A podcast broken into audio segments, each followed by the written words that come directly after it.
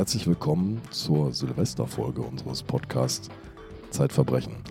Liebe Sabine, wir haben zum neuen Jahr 2020 gute Nachrichten. Ja. Wir werden im neuen Jahr mit unserem Kriminalmagazin nicht nur zweimal, sondern jetzt viermal erscheinen. Und es wird ein klöchtiges kleines Unternehmen jetzt. Ja, ganz kurz. Sabine Rückert ist stellvertretende Chefredakteurin der Zeit und Herausgeberin von Zeitverbrechen. Und du bist Andreas Sendker, Ressortleiter des Ressorts Wissen und Herausgeber von Zeitwissen. Und äh, Zeitverbrechen, da wächst jetzt so ein richtig kleines Team drumherum. Ja. Ja. Wir haben jetzt zwei Leute eingestellt und bringen jetzt vier Nummern raus. Wir sind ja ohnehin schon so ein, so ein kleines Team, das sich aber zum größten Teil aus dem Hause speist. Ja, wir machen das so im Nebenberuf, ja. Ja, wir genau. bislang machen es alle im Nebenberuf, jetzt eben nicht mehr. Jetzt gibt es zwei Leute, die machen das hauptberuflich. Und ja, wir wachsen und gedeihen. Für Hardcore-Fans haben wir uns noch etwas vorgenommen, nämlich äh, wir haben uns so wohl gefühlt in Berlin auf der Bühne, dass wir gesagt haben, im nächsten Jahr versuchen wir zum Erscheinen von jedem Heft einmal in Deutschland auf einer Bühne zu sein und den Podcast live aufzuzeichnen. Ja, also viermal im Jahr. Ja, fester Und- Vorsatz. Und auch der Podcast wird ja mehr und mehr zu einer Gemeinschaftsveranstaltung. Also das finde ich ja das Tolle an diesem Podcast und auch an dem Kriminalmagazin, dass quasi die ganze Zeit, so wie sie ist, daran mitwirkt. Es sind ja ganz viele Kollegen, die hier Kriminalgeschichten schreiben. Das ja, hat ja richtig um sich gegriffen inzwischen. Und die Leute schreiben die tollsten Recherchen und alle kommen entweder in den Podcast oder in das Kriminalmagazin und machen damit. Und äh, das ist eine richtige Gesamtanstrengung dieser Zeitung. Dann stell doch mal unseren heutigen Gast vor. So ist es. Unser heutiger Gast ist einer der Kriminalreporter, Sebastian Kempkens. Der arbeitet sehr viel für unsere Recht- und Unrechtsseite, also für unsere Kriminalseite in der Zeit und auch für unser Kriminalmagazin. Da hat er im neuesten, also das jetzt im Moment zu haben ist, an den Kiosken, da hat er die tolle Geschichte geschrieben von einem Mann, der junge Leute aufgenommen hat in seinem Haus und von einem dieser jungen Leute vergiftet worden ist. Hallo, Sebastian, du hast ja nicht nur diese Geschichte geschrieben, sondern du schreibst sehr viele Kriminalgeschichten. Du wirst auch häufiger noch unser Gast sein. Aber heute hast du eine Geschichte mitgebracht, die mit Silvester zu tun hat. Genau, ja, hi, schön hier zu sein. Ich habe die Geschichte des Silvesters 2015, 2016 mitgebracht und sozusagen der Spätfolgen dieser schrecklichen sexuellen Übergriffe, die es damals gab. Hauptsächlich sind die Übergriffe ja in Köln erfolgt. Es gab ja diese großen Kölner Skandal, in dem Hunderte von Frauen von einem sogenannten Sexmob eingekreist und überfallen und ja, eigentlich vergewaltigt worden sind und äh, beraubt. Es gab einen großen Aufschrei. Köln stand im Mittelpunkt dieses Skandals. Die Medien haben keine gute Rolle gespielt. Nein. Also sie sind sehr, sehr spät. Da haben eigentlich wenige Leute eine gute Rolle gespielt. Ja. Eigentlich haben alle eine schlechte Rolle gespielt. Die Polizei war auch vollkommen überfordert. Jedenfalls in Köln war das so, in Hamburg war es nicht anders, da kommen wir jetzt gleich drauf. Und diese Stadt Köln stand eben im Mittelpunkt des Skandals. Es gab aber noch eine zweite Stadt, in der es ganz ähnlich zugegangen ist, in der nordafrikanische Jugendliche, halberwachsene, junge Erwachsene sich über Frauen hergemacht haben. Und das war hier auch so.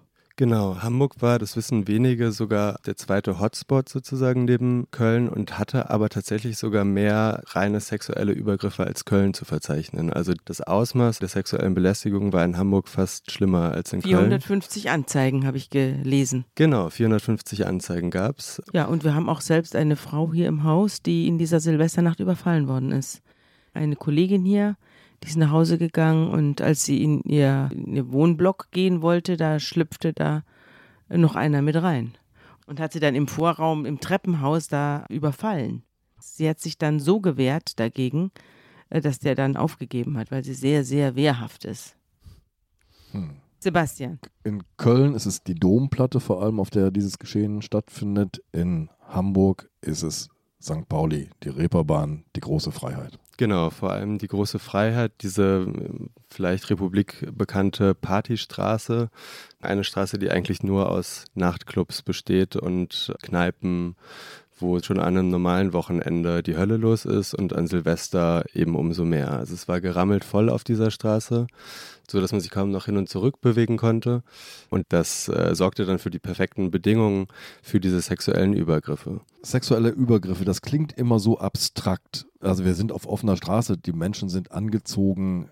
Winter. Es ist Winter. Was muss ich mir darunter vorstellen? Naja, also es war auf dieser Straße eben so voll, dass man sich, wie gesagt, nicht hin und zurück bewegen konnte und das Körper an Körper rieben. Und es waren sehr viele Männer auf dieser Straße und sehr wenige Frauen, die dadurch in einer ziemlich misslichen Lage waren weil sie Hände an ihrem ganzen Körper spürten und immer wieder in Gruppen von Männern gezogen wurden, die sie an allen möglichen Körperstellen betatschten und befummelten und begrapschten, also die inzwischen die Beine griffen, an die Brüste, an den Po, die ihn gleichzeitig in den Taschen rumfingerten, um Handys rauszuziehen und die Frauen konnten dem nicht entkommen, weil diese Straße eben so ein enger Korridor war, wie eine Falle eigentlich. Ja, in Köln gab es ja Frauen, die gingen auf der einen Seite in diese Masse hinein und kamen auf der anderen Seite nackt wieder heraus. Die standen dann in Unterhosen vor dem Kölner Dom.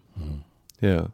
Und aus dieser Gesamtlage sozusagen, das hatte Sabine ja gerade schon gesagt, gingen 410 Anzeigeerstatterinnen hervor, die sozusagen nach Silvester dann Anzeige erstattet haben wegen sexueller Belästigung.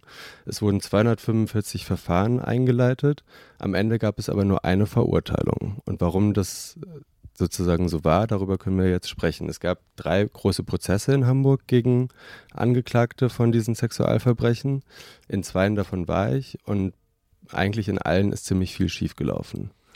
So, jetzt läuft eine Frau äh, am nächsten Tag oder vielleicht sogar noch in der Nacht äh, in ein Polizeirevier und sagt, ich möchte eine Straftat anzeigen. Mhm. Aber es gibt ja drumherum keine Beweise, sie kann niemanden identifizieren. Du beschreibst dieses Gedränge, dieses Ein namenloses Meer an ein Gesichtern. Ein namenloses Meer an Gesichtern. Was machen Ermittlungsbehörden in so einem Fall? Man sagt vielen Dank, tut uns sehr leid, aber sie haben keine Aussicht auf Erfolg. Das ist natürlich eine ziemlich missliche Ausgangslage für die Ermittlungsbehörden gewesen, weil es eigentlich nur Zeugenaussagen gab von Zeuginnen, die sich an vieles nicht mehr erinnern konnten, äh, verständlicherweise, weil es eben dunkel war, weil viele betrunken waren, weil es alles sehr schnell passierte. Ausnahmesituation, auch innerlich. Also, Totale Ausnahmesituation. Ja. Und Zeugenaussagen sind ohnehin Beweismittel, die sozusagen zweifelhaft sind oder auf die nicht besonders viel Verlass ist, weil Leute sich eben oft nicht gut erinnern können. Das einzige andere Beweismittel, das es dann in Hamburg noch dazu gab, was Hamburg von Köln unterschied, waren Fotos aus der Nacht. Ein Partyfotograf hatte auf einem Balkon gestanden und sozusagen in dieser Straße in die Menge hinein fotografiert. Warum? Mhm. Warum stand er da? Weißt du das? Der war engagiert von einem Club, dem Pet Club und sollte eigentlich in dem Club fotografieren. Aber offenbar war in dem Club so wenig los, dass er sich dann irgendwann mit seinen Kumpels auf den Balkon gestellt hat und einfach in die Menge geschaut hat, weil er, glaube ich, auch selber so baff war, was da los war. Also er hat dann später mir erzählt, dass er auf diesem Balkon stand und selber Angst hatte, von einer Rakete getroffen zu werden, weil da irgendwie Raketen kreuz und quer geschossen wurden und halt sozusagen dieses Treiben einfach ähm, anschauen wollte und offenbar gemerkt hat, da passiert gerade irgendwas, was nicht richtig ist. Ich halte einfach mal rein und hat einfach in die Menge geknipst. Mhm. Und dadurch gab es eben in Hamburg hochauflösendes Bildmaterial im Vergleich zu Köln, wo es eben nur so verschwommene Überwachungskamera Bilder gab. Das war eigentlich ein totaler Glücksfall für die Ermittler. Die haben das einen Brustlöser genannt, als dieser Fotograf. Also Brustlöser, Angstlöser. Genau. Denn auch die Ermittler standen ja unter einem gigantischen Druck. Absolut. Das muss man vielleicht auch mal vorausschicken. Das ist natürlich für polizeiliche Behörden eine besonders miese Ausgangssituation, wenn sie von allen Seiten bedrängt werden, jetzt aber ganz schnell Ergebnisse und so weiter und dann gleichzeitig einfach nur eine amorphe Masse, in der irgendwas passiert ist. Man sieht aber nicht mal was. Genau, ich, ich habe hier mir mal zwei Zitate aufgeschrieben. Angela Merkel hat danach gesagt, solche widerwärtigen kriminellen Taten kann ein Staat nicht hinnehmen und der damalige Justizminister Heiko Maas hat gesagt, die Täter müssen bestraft werden. Also damit war der Ton gesetzt und der Druck Druck auf den Ermittlungsbehörden war immens. Es war klar, das kann sozusagen ein Staat sich nicht einfach gefallen lassen. Wir müssen jetzt Schuldige präsentieren. Diese Episode Zeitverbrechen wird unterstützt von Universum Film. An seinem 85. Geburtstag segnet ein Krimi-Autor das Zeitliche. Schnell geraten seine Liebsten unter Verdacht. Doch wer wollte den betagten Familienpatriarchen aus dem Weg räumen? Die messerscharfe Krimikomödie Knives Out, Mord ist Familiensache, lässt Topstars wie Daniel Craig, Chris Evans und Jamie Lee Curtis brillieren. Dabei zieht der weltweite Überraschungshit ganz im Stil von Agatha Christie den Kinobesucher ab dem 2. Januar 2020 mit einem verworrenen Netz aus Intrigen, Lügen und falschen Fährten in ihren Bann.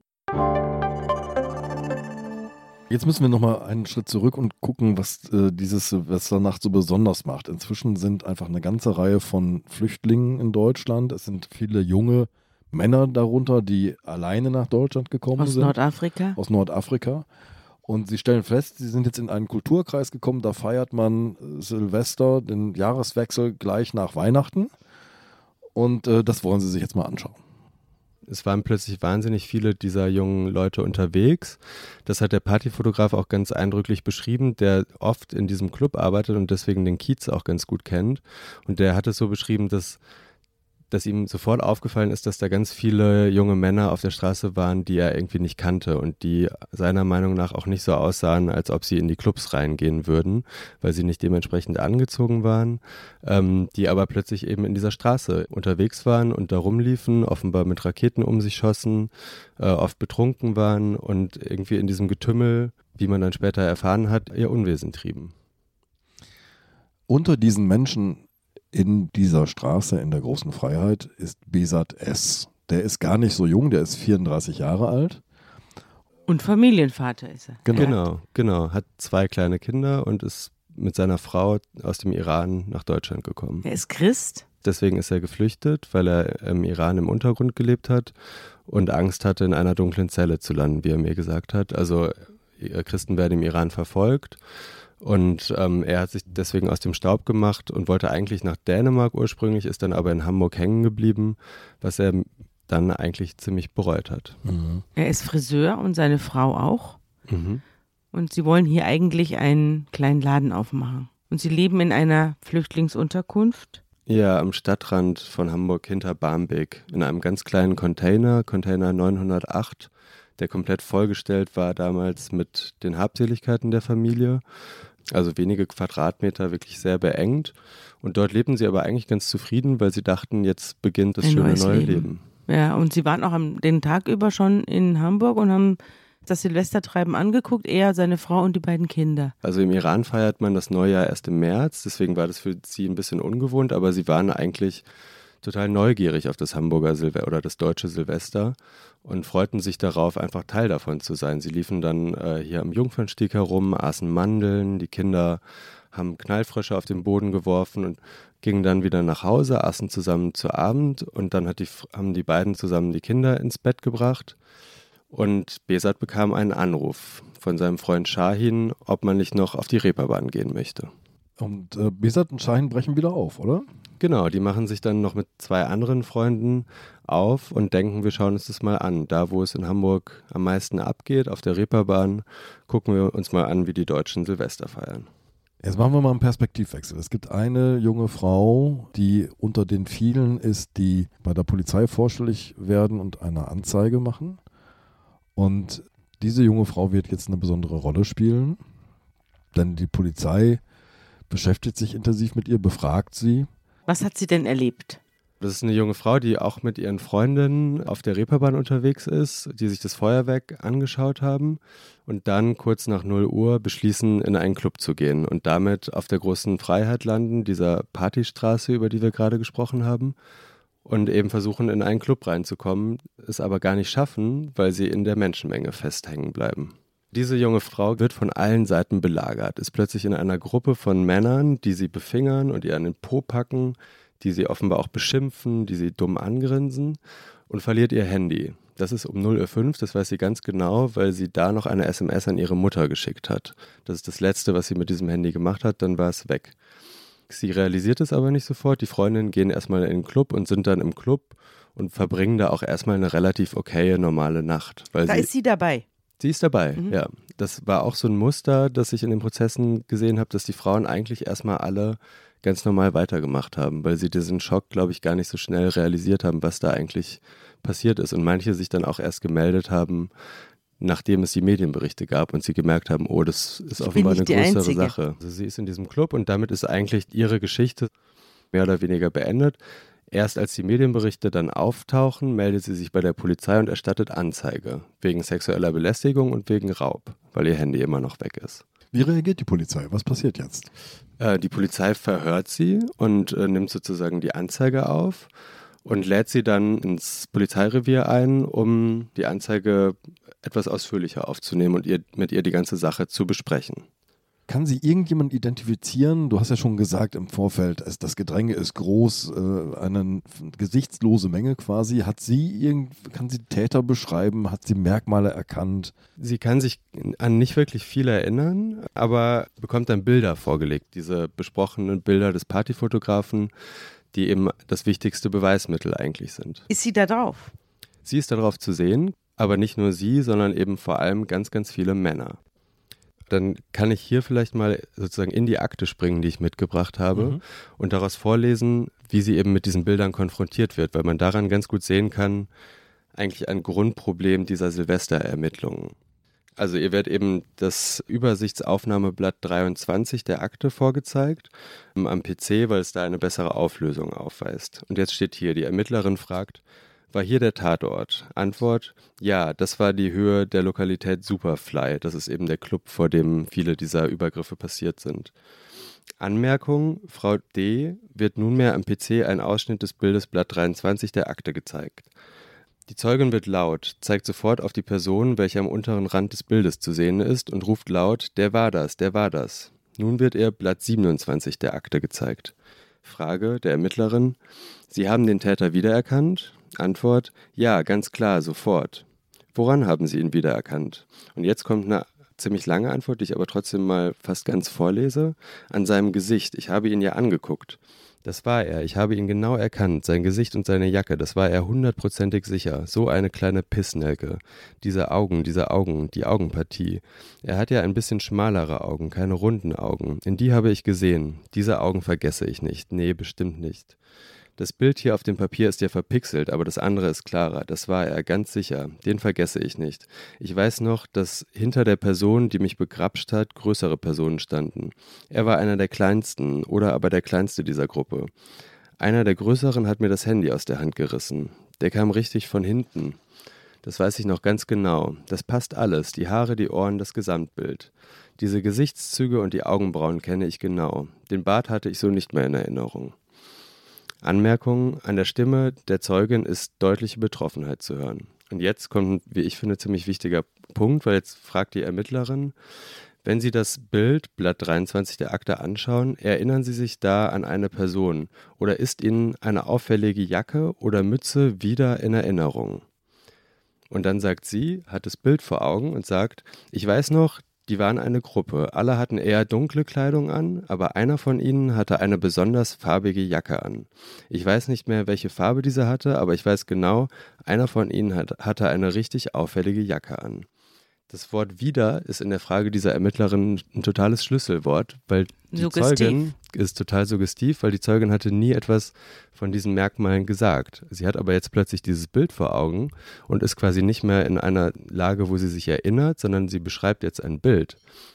Und das wird sich sozusagen als ein Grundproblem der Ermittlungen herausstellen, dass es suggestive Befragungen gab, die dann Leute in die Anschuldigung gebracht haben, die mit diesen Taten überhaupt nichts zu tun hatten. Der Mann mit der auffälligen Jacke und auch mit der von der Polizistin angemahnten Mütze ist unser Familienvater, der nochmal aufgebrochen ist. Das ist Besat S., der so eine Mütze, Wollmütze anhatte und eine blaue, ziemlich knallige Steppjacke, die damals in Flüchtlingsheimen ausgegeben wurde und die deswegen auch sehr viele Flüchtlinge hatten. Also Besat S. war längst nicht der Einzige, der diese Jacke hatte, aber sie war sehr auffällig. Und so geriet er in den Verdacht. So war er plötzlich zur falschen Zeit am falschen Ort gewesen und Verdächtiger in einem Strafverfahren.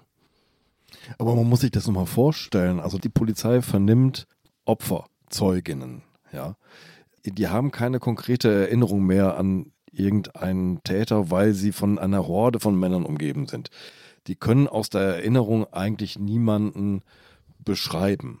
So, jetzt bekommen sie ein Wimmelbild vorgelegt, auf dem sie sind unklar zu welchem Zeitpunkt, unklar ganz genau zu welchem Ort sozusagen, unklar von wem eigentlich umgeben. Und jetzt fangen sie an zu identifizieren sozusagen. Und die Polizei, die Polizistinnen sitzen dahinter und fragen, was war mit dem, erinnern Sie sich an den oder sagen und schauen Sie, Sie mal mal was zu diese dem? Jacke und schauen Sie mal diesen Hut. Genau, genau. Also das Mhm. Problem der Polizei war, dass sie einerseits in dieser glücklichen Lage war, diese Fotos zu haben, andererseits in der unglücklichen ganz viele der Täter nicht ide- identifiziert zu haben. Also es ist natürlich schwierig, von den Bildern dann auch die Leute zu finden, die hinter diesen Gesichtern stecken.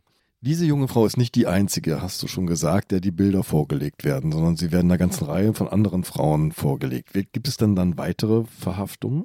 Es gibt weitere Verhaftungen. Ich war noch in einem anderen großen Silvesterprozess, in dem drei Angeklagte auf der Anklagebank saßen, ein junger Marokkaner, ein Tunesier und ein Iraner. Und da gab es eben einen ganz ähnlichen Fall, dass eine junge Frau, Mona P., eine damals 18-jährige Schülerin, am 7.1., also eine Woche nach Silvester, Anzeige erstattet hat und ganz ähnliche Dinge erzählt hat wie Fatou D., die Frau, von der wir eben sprachen, die eben mit unserem Mann Besat in Verbindung stand. Mona P. ist auch in diese Lage geraten, auf der großen Freiheit zu sein, etwas später als Fatou D. Sie war um 0.45 Uhr ungefähr dort. Der genaue Zeitpunkt wird aber gleich auch nochmal eine Rolle spielen, wenn wir über den Prozess sprechen. Und ist in das Getümmel geraten und wurde auch aufs Übelste begrapscht. In dem Fall war ich auch im Prozess und habe dadurch eben die ganzen Aussagen mitbekommen. Es wurde sehr viel auch aus der Akte zitiert und wir können den Fall eigentlich ziemlich gut von, von Anfang bis Ende rekonstruieren. Ähm, und Mona P. hat dann eben auch vor Gericht noch einmal sehr ausführlich beschrieben, wie sie in einen Schwarm aus Männern gezogen wurde und dann eben begrapscht und befingert wurde, wie sie zwischen den Beinen, unterm Hemd, im Schritt, am Po und an den Brüsten angefasst wurde. Sie meldet sich dann, wie gesagt, am 7.1. bei der Polizei und kann aber eigentlich keine konkrete Beschreibung liefern, genauso wie Fatou D., die Zeugin, die mit Besat in Verbindung steht, und sagt dann vor Gericht, was man auch gut nachvollziehen kann, ich war mehr damit beschäftigt, die Hände von meinem Körper zu bekommen, als mir das Aussehen zu merken. Kann man total gut nachvollziehen. Wenn man in so einer Ja, Ausnahmesituation absolut. ist, Ja. verteidigt man Absolut. sich erstmal selbst. Ja. Erst durch die massive Suggestion der Polizei, das kann man in dem Fall von Mona P. fast noch besser nachvollziehen als in dem von Fatou D. wird dann aber aus Männern, die einfach zur falschen Zeit am falschen Ort waren, werden plötzlich Angeklagte und dann eben sogar auch Häftlinge, weil die alle in U-Haft kamen. Kannst du das im Detail jetzt sagen, was dazu geführt hat, dass diese Leute dann festgenommen worden sind? Vor Gericht wurde ziemlich gut aufgeschlüsselt, wie aus den Verdächtigen dann plötzlich Angeklagte und Häftlinge wurden, wie nämlich die Polizei dafür gesorgt hat, dass Männer, die gar nicht beschrieben wurden, plötzlich in den Fokus gerieten. Ein Gesicht bekam. Genau, zum Beispiel Also Mona P., diese junge Frau, von der wir gerade sprachen. Hatte eigentlich sich nur an ein Detail erinnert, nämlich dass einer der Männer, die sie begrapscht hatte, hatten ähm, einen goldenen Ring trug. Ihr wurden dann aber genauso wie Fatou D. Bilder vorgelegt und plötzlich kamen ganz viele neue Erinnerungen dazu, die aber eher Bildbeschreibungen waren. Plötzlich waren da zwei angebliche Grabscher mit Cappies, einer, der sehr jung ausgesehen haben soll und einer, der eine schwarze Lederjacke anhatte. Die Frage war dann, wo kam plötzlich diese Erinnerung her? Und diese Frage wurde vor Gericht dann en Detail geklärt. Am Anfang sagte sie ja bei der Polizei, sie habe überhaupt keine Erinnerung, als sie die Polizei angerufen hat. Also sie könne sich nur an einen goldenen Ring erinnern, mehr nicht, weder an ein Gesicht, noch an eine Jacke, noch an irgendetwas anderes. Erst als sie dann vor den Bildern saß, zusammen mit den Polizeibeamten, da hat sie dann auf einmal dieses und jenes und folgendes noch äh, sich erinnert, ja oder eben nicht erinnert. Sie hat es vor Gericht eigentlich auch ganz gut beschrieben, weil sie gesagt hat, mittlerweile gehen die Erinnerungen ineinander über, werden unscharf. Also sie hat Mhm. selber realisiert, da gibt es verschiedene Lagen in meinem Gehirn und ich weiß nicht mehr genau, was habe ich wirklich erlebt oder kann das aus meiner Erfahrung beschreiben und was habe ich dann auf dem Polizeirevier auf den Bildern gesehen. Mhm. Eine ganze Reihe von Männern werden verhaftet, vernommen, werden in U-Haft gesteckt. Ja, die saßen ein halbes Jahr im Knast, ne? Genau. Und dann läuft dieser Prozess ab. Und dieser Prozess zeigt ein unfassbares Versagen von unterschiedlichsten Behörden, der Polizei, der Staatsanwaltschaft, ja sogar des Oberlandesgerichtes. Kannst du das mal nacherzählen? Ja, gerne. Also es hat mich wirklich damals auch sehr beschäftigt, weil ich sowas noch nie erlebt hatte. Ich bin jetzt noch nicht so ein alter Reporter und es hat mich wirklich äh, schockiert, ehrlich gesagt, zu sehen, wie die Polizei da vorgegangen ist. Also es häufte sich dann einfach vor Gericht plötzlich ein, eine Anzahl an Ermittlungsfehlern, die die Beamten gemacht hatten und eine Anzahl an Vorgehen, die irgendwie unfassbar waren, dass ich es nicht fassen konnte und auch die Richterin Anne Göring, die ich sehr bewundert habe in diesem Prozess für die Schärfe und für die Klarheit, mit der sie das durchagiert hat, selber auch nicht fassen konnte. Also die wurde auch, je länger der Prozess dauerte, immer ähm, schockierter, muss man sagen.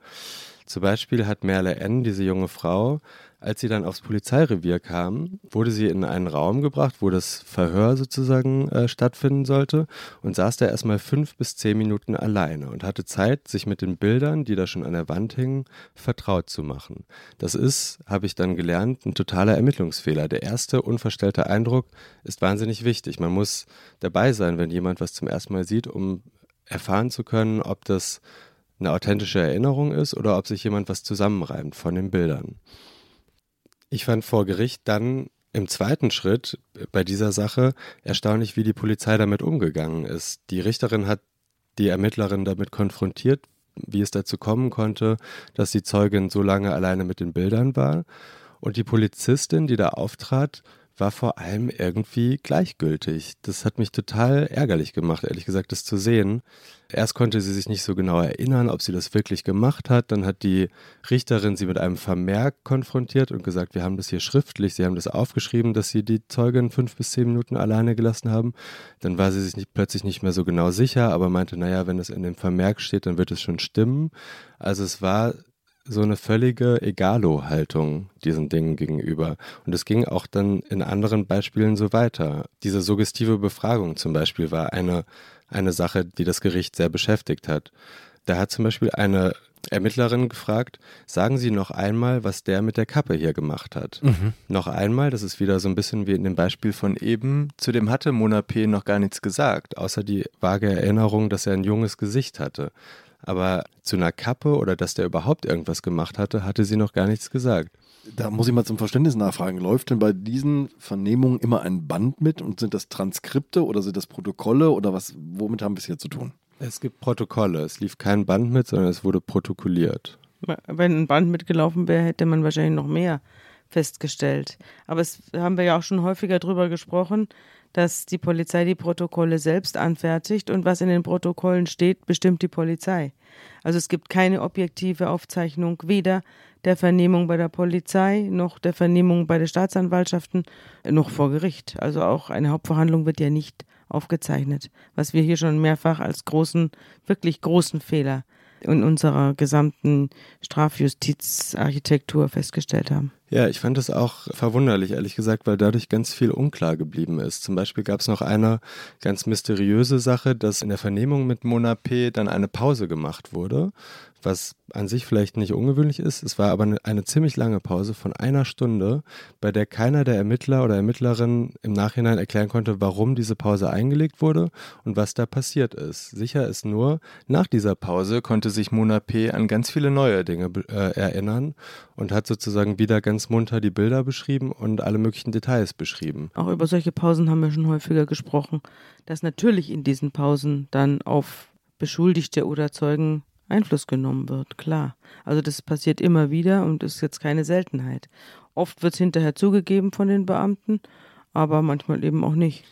Ja, aber man muss nochmal zurückerinnern. Ne? Also die Ermittlungssituation ist extrem schwierig. Da sind hunderte von Anzeigen eingegangen, da gibt es tausende von Verdächtigen. Es gibt dieses riesige Gedränge, es gibt diese gesichtslose Menge und es gibt den öffentlichen Druck. Und es gibt dieses Zaubermittel dieser Bilder, dieser hochaufgelösten Bilder. Von oben fotografiert die Menge, einzelne Menschen identifizierbar, Kleidung identifizierbar. Und mit eingeblendeter Zeit auch noch. Ja. Das war eine ganz trügerische Sicherheit, die diese Bilder suggerierten, weil die Polizei dadurch eine sehr präzise Indizienkette aufgestellt hat, die sich im Nachhinein als katastrophal erwiesen hat. Ich kann das vielleicht am Beispiel von Mona P. einmal darlegen. Die Fotos, auf denen sie und die Angeklagten zu sehen waren, hatten eben Zeitstempel, wie Sabine gerade gesagt hat. Und zwar von 0 Uhr 44.30 und 0 Uhr 44.37. Angeblich, das war sozusagen die Indizienkette der Polizei, hat Mona P. gesagt, gegen 0.45 Uhr fand die Tat statt. Und da muss die Polizei gedacht haben, bingo, das ist doch ein Treffer, das passt genau, Da haben wir dann quasi ein Foto von der Tat mit den Tätern, mit dem Opfer perfekt. Und wir haben sogar die Leute gefunden, die auf diesem äh, Foto zu sehen sind. Leider war das ein kapitaler Fehler, denn Mona P. hatte nie gesagt, dass sie um 0.45 Uhr begrapscht wurde. Sie hatte nur gesagt, dass sie gegen 0.45 Uhr auf die große Freiheit gekommen ist. Wann die Tat stattgefunden hat, weiß man nicht genau. Es muss ein bisschen später gewesen sein. Jedenfalls nicht genau um 0.45 Uhr. Und an einem anderen Ort, ne? Das war dann sozusagen der nächste Kracher im Prozess, wenn ich da jetzt mal sofort weiter. Moment, ich muss mal einmal reingratschen. Ich habe hier immer die Rolle des rationalen Naturwissenschaftlers, ja. Und ich beschreibe jetzt mal diese Situation. Das ist ja so eine braunsche Molekularbewegung sozusagen auf dieser, auf dieser Straße. Das heißt, all diese kleinen Teilchen, diese Individuen bewegen, sind in ständiger Bewegung.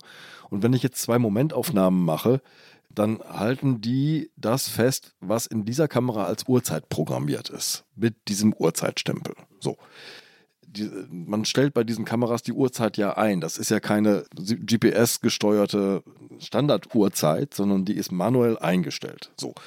Die Opferzeugin hat eine Uhr, auf die sie guckt und sagt, okay, um ungefähr diese Zeit muss das passiert sein. Jetzt müsste man ja erstmal davon ausgehen, dass diese beiden Uhren, die Uhr der Opferzeugin und die Uhr in der Kamera, wirklich absolut synchron dieselbe Zeit zeigen, weil lass uns denken, wir sind 30 Sekunden später, dann ist diese Zeugin, diese Opferzeugin von ganz anderen Männern umgeben, möglicherweise. Total. Es ist mir unerklärlich, wie die Polizei auf diesen Gedanken nicht kommen konnte. Also Synchronisierung der Uhren und Dutzende Begegnungen innerhalb weniger Sekunden oder Minuten, weil eben, das hat dieser Fotograf ja sehr eindrücklich beschrieben, das unglaublich dynamisch war in dieser Straße. Also es ging, er hat gesagt, es ging hin und her wie ein Fluss. Also man hat wirklich sozusagen, man wurde da so durchgespült. Und die Fotos waren damit absolute Momentaufnahmen. Es gab zwei Clubs, vor denen Frauen überfallen worden sind.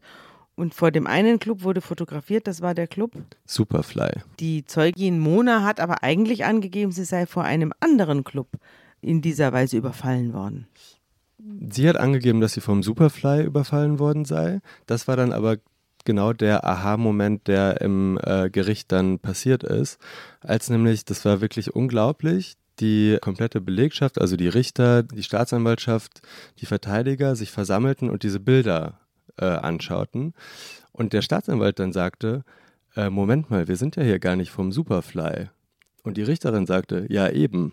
Und damit war sozusagen die komplette Anklage zusammengebrochen, weil plötzlich klar war, die Fotos zeigen gar nicht den Tatzeitpunkt und sie zeigen gar nicht den Tatort, ähm, sondern sie sind wahrscheinlich kurz davor oder kurz danach entstanden, aber sie sind jedenfalls nicht das brandheiße Beweismittel, zu dem die Polizei sie machen wollte.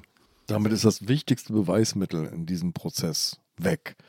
Aber ich habe bei dir nachgelesen, Anfang Juni prüft eben Richterin Meyer Göring die Haftgründe und beschäftigt sich intensiv mit dem Fall und kommt zu dem Schluss, das kann so nicht sein, die Angeklagten können nicht schuldig sein. Und dann Mitte Juli tritt der Strafsenat des Oberlandesgerichts zusammen und kassiert dieses Urteil. Auf welcher Basis? Naja, der, das OLG macht in solchen Fällen nur eine Prüfung auf Aktenlage. Also die gehen sozusagen nicht nochmal ganz in die Beweise, sondern die schauen sich nur die Akten an. Und die Richter des OLG müssen denn dieser Indizienkette der Polizei geglaubt haben. Die haben sich das einfach nochmal angeschaut und fanden das alles passgenau. Genau wie die Ermittler es auch passgenau gefunden hatten. Es brach erst zusammen, als man es dann mit der Realität verglich. Also die Akte in sich war schlüssig, nur hatte sie mit der Realität Probleme. Genau, man muss allerdings sagen, dass es aus Polizeisicht fast noch schlimmer war, weil es im Zwischenverfahren, also zwischen Ermittlungsverfahren und eigentlichem Prozess, schon Momente gab, wo die Polizei hätte stutzig werden müssen. Also in solchen Fällen wird eine Wahllichtbildvorlage gemacht, also den, dem Opfer oder der Zeugin wird eine randomisierte Auswahl von Köpfen gezeigt und sie Also soll, da könnten auch du und ich dabei sein. Genau, also es wird, glaube ich, dann mhm. schon immer geschaut, dass es irgendwie so ins Spektrum passt. Also in dem Fall dann eben Leute mit also Migrationshintergrund. Keine ältere Dame, sondern genau. es waren lauter junge Männer. Genau. Mit genau. dunklen Haaren, die wurden ihr gezeigt. Und aus dieser Bilderkette soll sie jetzt die Leute, die sie im Getümmel erkannt hat, wieder erkennen. Schafft sie nicht. Da hätte man eigentlich schon stutzig werden können. Sie erkennt die Täter nicht wieder. Im Gegenteil, sie schließt sie aus. Vor Gericht, genau, vor Gericht steigert sich das dann sogar noch, da wird es nochmal gemacht. Und da erkennt Mona P. nur einen der Männer als Täter wieder, der sitzt aber gar nicht auf der Anklagebank. Und die, die auf der Anklagebank sitzen, hat sie ausgeschlossen. Die schloss sie aus. Das waren keine Also Tatsachen. die können es nicht gewesen sein. Genau. Die, die waren das nicht. So, das Oberlandesgericht hat das erste Zwischenurteil kassiert, hat die Männer wieder in Haft genommen. Wann löst sich das Ganze dann jetzt endgültig auf? Vor Gericht erst. Deswegen war dieser Prozess für mich auch so spektakulär, weil dann vor Gericht ziemlich schnell alles zusammenbrach und die Vorsitzende Richterin Annemeyer Göring die U-Haft auflöste, weil sie eben merkte, das stimmt vorne und hinten nicht. Sie hat noch mehr getan. Sie hat der Polizei und der Staatsanwaltschaft einen Denkzettel gegeben. Sie hat eine Ansprache gehalten, fast, nicht? Absolut. Also der Prozess, im Prozess ging es schon hoch her, weil eben immer mehr auftauchte und das wirklich sich sozusagen immer höher stapelte und man eben auch Annemeyer Göring anmerkte, dass sie immer fassungsloser war. Also ich kann mal so ein paar Sachen aus dem Prozess vielleicht zitieren. Sie hat zum Beispiel zur Befragung äh, der Angeklagten durch, äh, durch die Ermittlerin gesagt, das sei im höchsten Maße rechtsstaatswidrig hat die Befragung als unglaublich suggestiv äh, gebrandmarkt. Er hat gesagt, auch im Sinne der Geschädigten sei das eine Katastrophe, weil das Beweismittelvernichtung war. Also sozusagen diese Fotos, die eigentlich so wertvolles Beweismaterial waren, wurden unbrauchbar gemacht durch die völlig amateurhafte Befragung der Polizei. Und sie hat eigentlich dann sozusagen zusammenfassend gesagt, die Zeugin wurde manipuliert und hat dann in ihrem Urteil das sozusagen nochmal zusammengefasst und gesagt, wer Anhaltspunkte für eine Verschwörung sieht, dem könne sie kaum widersprechen. Aua. Allerdings, da gab es dann auch einen ganz schönen Aufschrei in Hamburg, weil sich dann natürlich sofort Staatsanwaltschaft und Polizei positionierten und gegenfeuerten. Ja, und die schrieben folgendes in einer gemeinsamen Presseerklärung bezeichneten der Hamburger Generalstaatsanwalt und der Polizeipräsident den sogenannten verbalen Rundumschlag der Vorsitzenden Richterin als beschämend. Und jetzt lese ich mal vor, was Sie in der Presseerklärung geschrieben haben. Polizei und Staatsanwaltschaft haben monatelang mit unermüdlichem Einsatz versucht, die Überfälle in der Silvesternacht aufzuklären. Der Rechtsstaat gerät nicht durch die aufopferungsvolle Arbeit der Hamburger Ermittlungsbehörden in Gefahr, sondern durch diejenigen, die ihnen leichtfertig manipulierte Beweismittel, finstere Machenschaften und politische Instrumentalisierung andichten. Ja, Das haben sie dagegen gehalten und ich meine, die Mona hat sich doch selbst manipuliert gefühlt. das war eigentlich ja das, das Schlimmste an der ganzen Sache, dass diese junge Frau, und sie war ja nicht die Einzige, der sowas Schreckliches passiert ist, da quasi so ins, zwischen die Fronten geraten ist und die Aufklärung einer Straftat gegen sie derart unmöglich gemacht wurde, dadurch, dass die Polizei völlig amateurhaft vorgegangen ist. Denn jetzt im Nachhinein sind die eigentlichen Täter natürlich nicht mehr zu identifizieren. Nee, die Prozesse brachen dann reihenweise zusammen, aber mehr hatte die Polizei dann auch nicht zu liefern. Lass uns an dieser Stelle mal zurück zu Besat S, mit dem wir ja begonnen haben. Besat S fährt mit seinen Freunden auf die Reeperbahn und ähm, jetzt stelle ich mir natürlich vor, wenn er unter Verdacht gerät, dass als erstes Mal die Polizei seine Begleiter vernimmt. Ist das passiert? Nee, das war äh, auch ganz interessant, dass es nicht passiert. Also Er hat ja erstmal gar nicht gewusst, dass er überhaupt in Verdacht geraten ist. Besat S fährt ja an diesem Abend, an diesem Silvesterabend erstmal nach Hause wieder und hat keine Ahnung, dass er demnächst als Verdächtiger festgenommen werden wird. Er weiß auch nicht, dass er von oben runter fotografiert worden ist, sondern er fährt mit seinen Freunden in dieser Nacht wieder nach Hause. er weiß noch nicht mal, dass in dieser Nacht irgendwas Bemerkenswertes passiert ist. Er fährt nach Hause und verbringt dann die nächsten Wochen, so hat er mir es erzählt, mit seinen Kindern auf dem Spielplatz.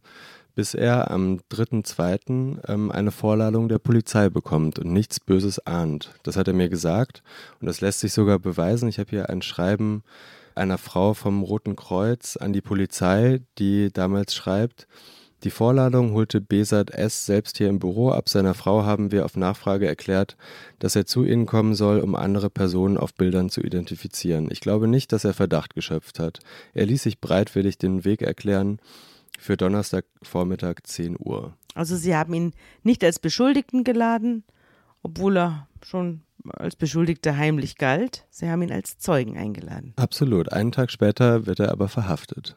Jetzt mal zum Verfahren. Wie stellt die Polizei denn die Verbindung her zwischen einer Aufnahme einer Masse, eines Gesichtes in einer Masse und einer Identität? Die Leute halten ja jetzt nicht ihren Personalausweis gegen die Kamera oder ihre Papiere. Wie genau er dann gefunden wurde, kann ich nicht erklären, aber er wurde dann sozusagen zur Fahndung ausgeschrieben und irgendjemand muss ihn auf diesen Bildern erkannt haben. Die Bilder wurden ja auch teilweise veröffentlicht mhm. und gemeldet haben. Vielleicht hat man das Foto auch durch einen Bilderscanner laufen lassen und der Computer hat ihn gefunden, denn er war ja auch, sein Passbild ist ja gespeichert. Besat S. läuft als Zeuge vermeintlich zur Polizei wird dort vernommen und wird am nächsten Tag verhaftet. Hast du auch da, du hast ja eine ganze Reihe von Vernehmungsprotokollen aus diesen ganzen Verfahren. Hast du auch dieses Vernehmungsprotokoll? Auch das habe ich, genau. Und das ist auch ganz interessant, weil man da ganz gut sehen kann, wie ahnungslos Besat da eigentlich aufkreuzt. Er bringt noch seinen Kumpel Viersan mit. Aber keinen Anwalt. Kein Anwalt, genau. Aber sein Kumpel, der unten sitzt, der ein bisschen besser Deutsch kann als er und von dem er hofft, dass er im Zweifelsfall übersetzen kann, der wird aber von der Polizei gar nicht erst angesprochen, der wird erst drei Wochen später befragt werden. Erstmal kommt Besat in den Fokus. In den Fokus einer Polizei, die unter enormem Ermittlungsdruck steht. Und ich glaube, das spürt man jetzt auch, oder? Total. Ich finde, das hört man den Fragen absolut an. Ich lese mal zwei als Beispiel vor. Zum Beispiel fragt die Ermittlerin einmal, hier im Raum steht ja nun der Vorwurf einer Vergewaltigung. Zwar sollen sie nicht die Person sein, die einen Finger in den Körper der Geschädigten eingeführt hat, trotzdem sollen sie ein Mittäter sein, und ich weiß nicht, ob sie die Schuld dafür nun allein tragen wollen oder uns nicht doch lieber sagen wollen, wer auch die Personen sind, die um sie herum auf diesem Bild zu sehen sind. Und dann nochmal etwas später, wir gehen nun weiterhin ganz sicher davon aus, dass Sie die abgebildete Person in der blauen Jacke sind. Ich stelle Ihnen jetzt noch einmal die Frage, ob Sie das Päckchen für die im Raum stehende Vergewaltigung allein tragen möchten oder ob Sie die Personen, die auf dem Bild um Sie herum stehen, benennen wollen.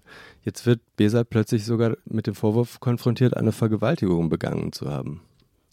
Vorher wurde ihm noch gesagt, er sei ja an der Vergewaltigung nicht beteiligt gewesen. Wobei Vergewaltigung ist ja jetzt nach der neuesten Rechtsprechung eben ein Eindringen in den Körper mit was auch immer. Also es muss nicht mehr eine klassische Vergewaltigung stattfinden, um wegen Vergewaltigung verurteilt zu werden, sondern wenn man mit dem Finger in den Körper eines anderen Menschen eindringt, ist das auch eine Vergewaltigung. Genau, und trotzdem muss man sich mal vorstellen, wie sich das für Besat angefühlt haben ja. muss, ähm, der da quasi als Zeuge völlig naiv hinkommt und dann plötzlich in so ein Verhör gerät, mit den schlimmsten Dingen konfrontiert wird. In einer wird, Sprache, die er nicht versteht. In einer Sprache, die er nicht versteht und das Revier auch nicht mehr verlassen wird, der dann eben vor Ort festgenommen wird und 74 Tage in Untersuchungshaft geht. Und Glück hat, dass er nicht noch ein paar Jahre eingesperrt worden ist, denn es hätte ohne weiteres passieren können. Wie löst sich denn das auf? Das, lass uns das mal so allmählich entwickeln, denn ich bin ja kein Ermittler, aber ich würde doch jetzt mal die ihn begleitenden Freunde fragen. Ich würde mich fragen, also wenn man auf solch, bei solchen Ereignissen unterwegs ist, alle Menschen auf dieser Welt scheinen neuerdings bei solchen Gelegenheiten Selfies zu machen. Man fotografiert sich gegenseitig und so. Das heißt, ich würde jetzt mal nachfragen, kann man diesen Abend dieser vier Männer, die da gemeinsam unterwegs sind, nicht rekonstruieren? Man hätte das, wie ich finde, relativ gut rekonstruieren können, weil diese ähm, vier Freunde, also Besat und seine drei Kumpels, alle möglichen Fotos auf ihrem Handy haben von ja, dem Abend. Doch, ja. Genau, mit Zeitstempel, also genau wie das hochauflösende Beweismaterial des Partyfotografen hat auch Besat Beweismaterial, das der Anwalt von Besat auch verzweifelt bei der Polizei einreicht. Die interessiert sich nur leider nicht dafür. Was ist denn auf dem äh, Fotomaterial drauf von Besat und seinen Freunden? Verschiedene Dinge. Man sieht erstmal, wie sie noch am Jungfernstieg sich auf so einem Prachtboulevard fotografieren auf dem Weg zur Reeperbahn. Und dann sieht man, wie sie auf der Reeperbahn ankommen und ähm, das Feuerwerk angucken. Davon gibt es auch Videos. Man sieht, wie die auf dem Bürgersteig stehen, so etwas abseits. Man sieht ihnen so ein bisschen an, dass sie das alles ziemlich laut und ziemlich krass finden, aber auch ganz interessant. Ähm, man sieht, wie sie an der S-Bahn-Haltestelle stehen, äh, aber auch sozusagen oberhalb ähm, und alles eben mit Zeitstempel versehen. Also man kann genau sagen, bis zu diesem Zeitpunkt müssen sie dort gewesen sein. Das lässt sich beweisen. Und da anders als bei äh, Fotokameras, wo man die Uhrzeit manuell einstellt, die Zeitstempel von Handys eben ähm, tatsächlich zentral gesteuert sind, ja, sind diese Zeiten auch sehr verlässlich. Und soweit ich weiß, gibt es ein Foto um 0.20 Uhr, das diese Gruppe eben, wie du gerade sagst, bei der S-Bahn Reeperbahn zeigt. Und das ist insofern total interessant, als dass der letzte Tatvorwurf, der gegen Besat erhoben wurde, um 0.23 Uhr passiert sein muss. Auf der großen Freiheit. Auf der großen ja. Freiheit, genau. Die Polizei hat sich aber offenbar nicht die Mühe gemacht, diesen Weg von der Reeperbahn S-Bahn-Haltestelle zur großen Freiheit mal abzuschreiten, um zu sehen, wie lange man da eigentlich braucht. Das wie lange braucht man denn? Das hat die Richterin dann im Prozess nachher bei einer Ortsbegehung nachvollzogen und man braucht deutlich länger als drei Minuten schon alleine. Also an einem normalen Tag, wenn eben nicht tausende Menschen auf der Straße sind, schafft man es ungefähr in zwei Minuten. An Silvester wird es kaum machbar gewesen sein. Ja, wir haben diese riesen Menschenmenge, die sich da durchschiebt und ähm, man, man kann sich ja vorstellen, wie lange man braucht, um nur ein paar Meter voranzukommen. Also es ist völlig unmöglich. Hat sich das Ding an diesem Moment dann aufgelöst sozusagen? Also er kann es nicht gewesen sein. Es gibt den Zeitstempel auf dem Bild und es gibt den Tatzeitpunkt und den Tatort und der ist nicht erreichbar und damit ist die Geschichte zu Ende? Das hätte man denken können, ist leider nicht passiert. Die Polizei hat sich für die Bilder nicht wirklich interessiert, ähm, hat dann irgendwann nach drei Wochen angefangen, die Freunde immerhin mal zu vernehmen und hat sich da aber auch nicht gerade mit Ruhm bekleckert. Das kann ich auch mal zitieren, mhm. wie eben diese Freunde befragt wurden. Hier befragt jetzt ein Beamter, der Beamte C. Viersan, einen der Freunde von Besat. Und ich lese mal zwei Zitate aus dieser Befragung vor. Ähm, einmal sagt er, aber wie finden Sie es denn eigentlich, dass manche Flüchtlinge Straftaten begehen und das nun Auswirkungen für alle haben wird? Oder er sagt, wie würden Sie es finden, dass manche Flüchtlinge Straftaten begehen und deshalb nun alle schlechter dastehen? Das sind Fragen, die überhaupt kein kriminologisches Interesse haben, sondern eigentlich politische Aussagen sind oder Provokationen. Ja, oder ihn dazu veranlassen wollen, sich von äh, seinem Freund zu distanzieren.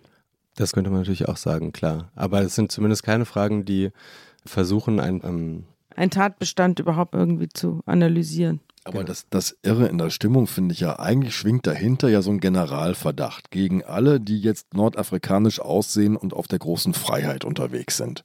Und die Vernehmung läuft jetzt so nach dem Motto, also vielleicht können sie ja beweisen, dass sie es nicht waren und ja. ihre Freunde auch nicht waren. Ja. Aber dieser, dieser Generalverdacht, der dahinter schwingt, ja, der zeigt diesen Wahnsinn und diesen Druck, der hinter dieser Ermittlung steht. Ja, total. Das fand ich auch erschütternd, ehrlich gesagt. Da kann man nur dankbar sein, wenn man solchen Ermittlern nicht in die Hände fällt, nicht? Kann ja auch jedem anderen passieren. Und es, hier hat es natürlich die Schwächsten erwischt, die der Sprache nicht mächtig sind, die sowieso nicht so richtig zum System gehören und die natürlich auch keine Verteidiger dabei haben, weil sie ganz harmlos zur Aufklärung eines Sachverhalts dahingelaufen sind. Liebe Hörerinnen und Hörer, die aktuelle Ausgabe des Magazins Zeitverbrechen ist jetzt online im Zeitshop bestellbar und im bundesweiten Pressehandel erhältlich. Sie wollen keine Ausgabe mehr verpassen? Dann abonnieren Sie das Magazin zum Vorteilspreis unter dem Link www.zeit.de/slash Wie entkommt denn Besat S aus dieser Ermittlungsfalle? Vor Gericht. Vor Gericht bricht wieder alles zusammen. Diesmal Jetzt das zweite Mal. Es ist wieder eine Richterin, aber diesmal nicht Frau Meier-Göring. Genau, es ist der insgesamt dritte Prozess. Der erste war sang- und klanglos zusammengebrochen, weil sich herausgestellt hatte, dass der Angeklagte sehr klein ist und nicht sehr groß, wie es quasi in der Anklage stand. Das stellte sich vor Gericht sofort heraus. Der zweite war ja den, über den wir gerade gesprochen haben. Gegen die drei Männer, ja. Mhm. Und der dritte ist jetzt der mit Besat, der eben auch sang- und klanglos zusammenbricht vor Gericht, wieder eine absolute Peinlichkeit für die Polizei darstellt, die in diesem Fall nur Glück hat, dass sie eine weniger strikte Richterin hat als Frau Meier-Göring, die das ja alles sehr klar benannt hat und damit auch zu einem Skandal gemacht hat. Im Fall von Besat war das eine Richterin, bei der ich den Eindruck hatte, dass die diesen zweiten Prozess von Frau Meyer-Göring sehr genau verfolgt hatte und eben nicht schon wieder so ein Donnerwetter lostreten wollte und deswegen etwas konfliktscheuer an die Sache rangegangen ist und den Prozess beendet hat mit dem Satz, dass Fehler eben passieren würden. Also Irren ist menschlich. Irren ist menschlich, genau. Was ich eine Ungeheuerlichkeit finde, wenn man eben da jemanden auf der Anklagebank sitzen hat, der durch die Hölle gegangen ist. Wenn Strafverfolger irren, ist das eben alles andere als menschlich, sondern es ist ziemlich unmenschlich. Dieser Irrtum hat Besat S. für 74 Tage in Untersuchungshaft gebracht. Und die Hölle, die du beschreibst, hat noch länger angedauert, denn es hat fast ein Jahr gedauert bis zum Prozess, muss man sagen, von den ersten Vorwürfen bis zum Prozess. Was ist ihm in dieser Zeit passiert? Was hast du ihn danach nochmal getroffen? Ja, ich habe ihn noch mehrmals getroffen und habe jetzt auch nochmal bei ihm nachgefragt, wie es ihm geht. Und ähm, kurz zusammengefasst, es geht ihm nicht gut. Besat ist ein ganz, ein total ruhiger, introvertierter Mann, der ähm, schüchtern ist, der für, auf mich ziemlich zart wirkt, ehrlich gesagt. Und der mir damals beschrieben hat, was das für ein Horror für ihn war. Also als er dann zurück ins Flüchtlingscamp kam, wurde er immer noch als der Sexualstraftäter gesehen, weil eben sozusagen die deutsche Justiz unter Flüchtlingen hoch angesehen ist und dann da muss ja was dran sein. Genau, er saß vor Gericht, irgendwas muss ja dran gewesen sein. Seine Kinder wurden beim Fußballspielen, äh, mussten sich Sprüche anhören, wie dein Vater ist ein Grabscher oder dein Vater hat Frauen vergewaltigt, solche Dinge. Und seine Frau hat sich von ihm getrennt. Das war noch eine andere Sache, dass er in der Untersuchungshaft ziemlich lange darauf warten musste, dass seine Frau ihn überhaupt besuchen konnte, weil der Beamte auf einem Lehrgang war und einfach nicht reagiert hat. Der ähm, zuständige Beamte, der das genehmigen konnte, oder? Genau, der ja. Anwalt hat auch wieder da ziemlich verzweifelt versucht, das zu organisieren und hat erst nach eben über einer Woche eine Rückmeldung von dem Beamten überhaupt bekommen bis dann schließlich sozusagen überhaupt ein Besuchstermin stattfinden konnte. Da musste noch ein Dolmetscher organisiert werden. Warum? Der kann sich doch mit seiner Frau ohne Dolmetscher unterhalten. Nee, es sollte überwacht werden. Ach so. Ja. Ah. Aber lass mich nochmal nachfragen. Diese, diese Zeit, ja, die es braucht, bis die beiden Eheleute miteinander reden können. Das ist ja eine Zeit, jetzt stelle ich mir das vor. Dein Mann wird verhaftet. Es werden Vorwürfe laut. Jetzt bist du tagelang damit allein, dir vorzustellen, was hat der Kerl gemacht in der Silvesternacht? Ja. Das ist doch die, die, psychologische Situation dahinter, oder? Genau, also die Polizei kommt zu dir und sagt, wir müssen ihren Mann äh, mitnehmen als Zeugen und dann bleibt er plötzlich da und dann ist er plötzlich Angeklagter und sie hatte keine Möglichkeit mehr mit ihm zu sprechen. Er hatte auch keine Möglichkeit, ihr zu erklären, was da passiert ist. Er war einfach ganz alleine in der Untersuchungshaft. Und äh, wann hat sie sich von ihm getrennt? Direkt nach der Untersuchungshaft? Ja, ziemlich direkt nach der Untersuchungshaft ist das in die Brüche gegangen. Also wie genau die sich dann verstritten haben, weiß ich nicht, was auch die Gründe sind. Aber Besat meinte nur, dass ähm, ihre Beziehung diesen Belastungen nicht standgehalten hat. Hat sie einen anderen Mann kennengelernt? Sie ist dann nach München gezogen. Ich weiß nicht, ob sie da mit einem anderen äh, Mann zusammengezogen ist. Und Besat ist jetzt immer noch in Hamburg zusammen mit seinen beiden Kindern, auf die er aufpasst und wartet immer noch darauf, dass über sein Asyl entschieden wird. Also äh, seit zwei Jahren und acht Monaten sitzt er in Hamburg in einem Flüchtlingscamp und wartet darauf, dass das Verwaltungsgericht sein Asyl klärt. Immer noch in Container 908? Nee, mittlerweile in einem anderen äh, Flüchtlingscamp. Ja, so kann man Leben auch kaputt machen die ganz hoffnungsvoll begonnen haben. Und das ist natürlich auch kein schönes Licht, das hier auf die Hamburger Ermittlungsbehörden fällt. Sehr betrüblich zum Anfang des Jahres 2020. Aber Sabine, für die Leidenschaft, die du sonst entfaltest, ist das eine relativ zarte Bemerkung zu einem unfassbaren Vorgang. Also ich muss sagen, mein Entsetzen ist wirklich größer. So viel Verständnis ich für Ermittlungsbehörden unter diesem großen öffentlichen, politischen, gesellschaftlichen Druck habe, aber äh, es gibt doch ein Handwerk und wenigstens diese Regeln müsste man doch einhalten. Und das, was du uns erzählst, sind, ist ein Regelverstoß nach dem anderen. Die Befürchtungen waren eben, wenn man die Regeln einhält, dann hat man am Schluss wieder niemanden, genau. der, den man dingfest machen kann. Und von diesem Diktat hat man sich dann eben hier leiten lassen. Aber so passieren Justizirrtümer. Wir haben uns ja schon häufiger mit dem Justizirrtum an und für sich hier beschäftigt und wir kommen ja dann auch irgendwann demnächst nochmal auf den Fall Kachelmann zu sprechen. Da kann man auch herrliche Erwartungshaltungen bei der Polizei äh, besichtigen und auch eine Kette von Wahnsinn, der dann losgetreten wird. Naja, das werden wir dann sehen, aber das geht eigentlich immer mit der Polizei los, die etwas erfahren will, was sie nicht erfahren kann und es dann eben versucht herauszupressen aus einer Situation, aus der sich eigentlich nichts herauspressen lässt. Und wenn dann die anderen, Staatsanwaltschaft und manchmal eben dann auch das Gericht noch mitziehen, manchmal sind auch die Gutachter noch mit im Boot, das beginnt dann so eine Massenparanoia, äh, dann sitzt eben am Schluss jemand im Gefängnis, vielleicht lebenslang, der überhaupt nichts angestellt hat.